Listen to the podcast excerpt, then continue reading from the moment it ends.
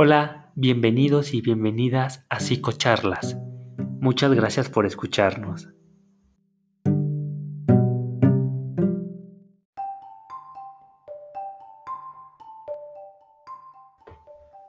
Una de las cosas que nunca nos enseñan y tenemos que aprender a lo largo de nuestra vida adulta, en especial, es a querernos, es amarnos, es eso que todos nos llegan a decir, quiérete, enamórate de ti.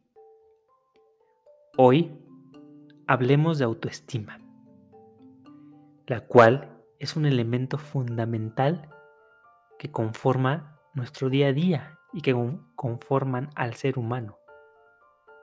El autoestima, el quererse a uno mismo, es una tarea que tendríamos que aplicar día a día. Pero incluso si lo rotulamos como una tarea que tenemos que hacer día a día, probablemente nos suene algún esfuerzo o un trabajo que tenemos que hacer, cuando en realidad el quererse a uno mismo no debería ser visto como un trabajo o un esfuerzo en nuestro día a día, sino lo deberíamos de ver como un disfrute. Una manera mejor para llamar a esta actividad que tendríamos que hacer día a día es llamarlo el arte de amarse a sí mismo. Tenemos que aprender a perder. Y tenemos que también aprender a generar un amor propio. Y esto en un futuro nos puede ayudar a una nueva visión de enseñar a nuestros hijos, a nuestras hijas y de en general enseñar a las nuevas generaciones la clave de una relación sana, una relación lejos de una dependencia emocional, del abuso y del sufrimiento. Porque habría que preguntarnos cuál es esa razón de sufrir por amor. Probablemente suframos por los mitos, porque las relaciones en realidad no son democráticas, o por la dependencia emocional, que al final esto es producto de que jamás se ha gestado un amor propio. Al final, no podemos negociar una relación afectiva cuando ocurren dos cosas que van a afectar nuestra autoestima. Una de ellas va a ser la indiferencia y la otra va a ser la pérdida de la confianza básica. Entonces, ¿cuál sería la reflexión que tendríamos que hacer en nuestro día a día? Es aprender a amarnos, a generar este arte de amarse a sí mismo, de enamorarnos día con día.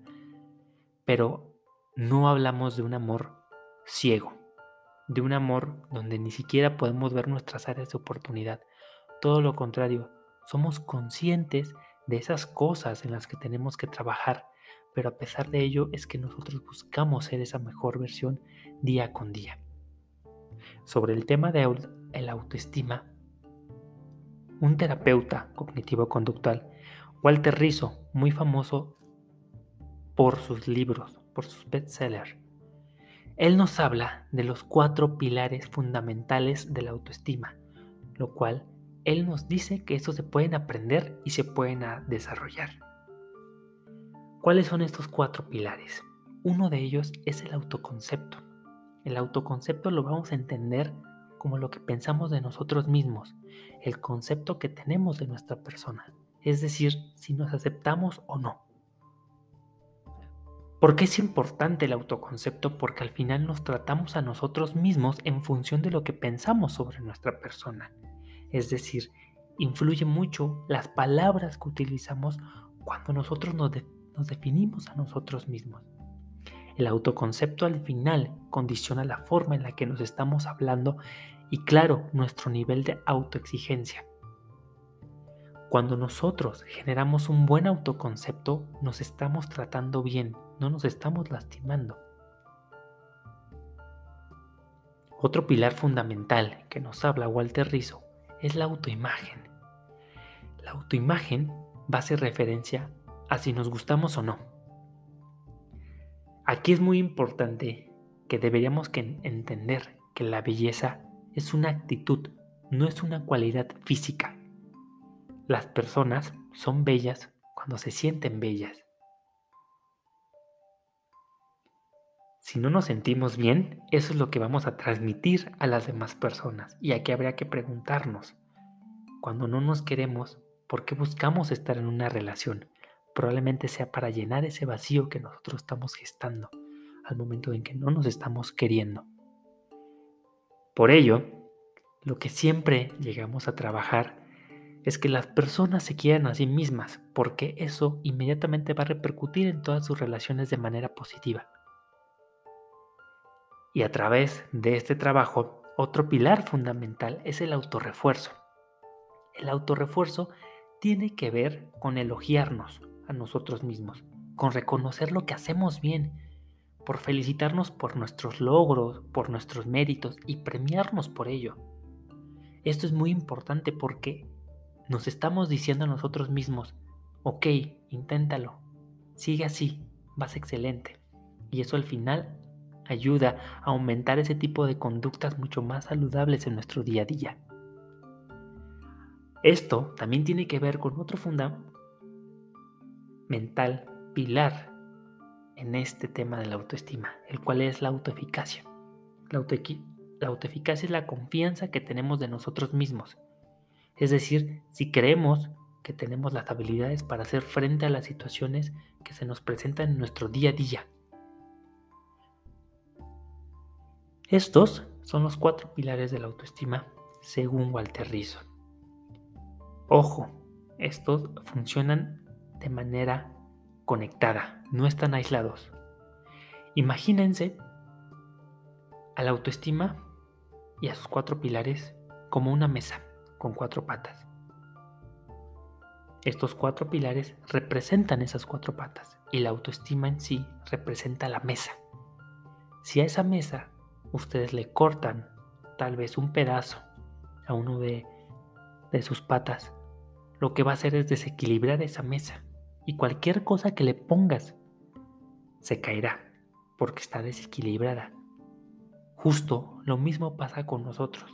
Cuando algún pilar probablemente de nuestra autoestima no está funcionando de la manera adecuada, nos sentimos desequilibrados sentimos que no estamos generando ese amor propio y por lo tanto eso repercute en nuestras relaciones y en nuestras actividades en nuestro día a día. Lo que hay que hacer es equilibrar de manera adecuada esas cuatro patas para que nuestra mesa esté en equilibrio, es decir, para que nosotros estemos en equilibrio. Al final, el arte de amarse a uno mismo va a ser la capacidad de juzgarnos es decir, de ver estos errores que cometemos, pero verlo de una manera mucho más racional, de una manera más inteligente.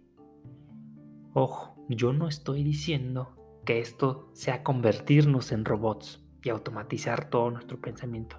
Todo lo contrario. Vamos a ser capaz de evaluarnos de una manera mucho más empática con nosotros mismos, porque al final esa es otra cosa que nunca nos enseñan. Siempre nos dicen, sé empático con los demás, ponte en los zapatos de las demás personas, pero nunca nos dicen, sé empático contigo mismo, sé con tu situación actual, con lo que estás viviendo, porque es el contexto en el que estás. El arte de amar también significa aceptarnos incondicionalmente con esos defectos que sabemos que podemos cambiar y mejorar. También es no rotularnos, no etiquetarnos, ni siquiera permitir que otras personas nos etiqueten con algo que no somos. Al final, el arte de enamorarse uno mismo es algo que tenemos que hacer día con día. Habrá momentos en que sintamos que no lo estamos logrando pero también habrá momentos en que sintamos que estamos generando ese amor propio. Me gustaría finalizar el podcast de hoy o esta breve reflexión sobre la autoestima con una frase de este mismo terapeuta, Walter Rizzo, que en una guía práctica para mejorar la autoestima que él tiene nos menciona, en el amor, La mala autoestima es una de las principales razones para que aparezcan problemas de dependencia, inseguridad y rechazo. La conclusión de los especialistas es clara. Si la autoestima no posee la suficiente fuerza, viviremos mal, seremos infelices y ansiosos. Al final, llévense esta pregunta. ¿Cómo estamos generando este amor propio en nuestro día a día? ¿Qué es lo que estamos haciendo en este momento para generar ese arte?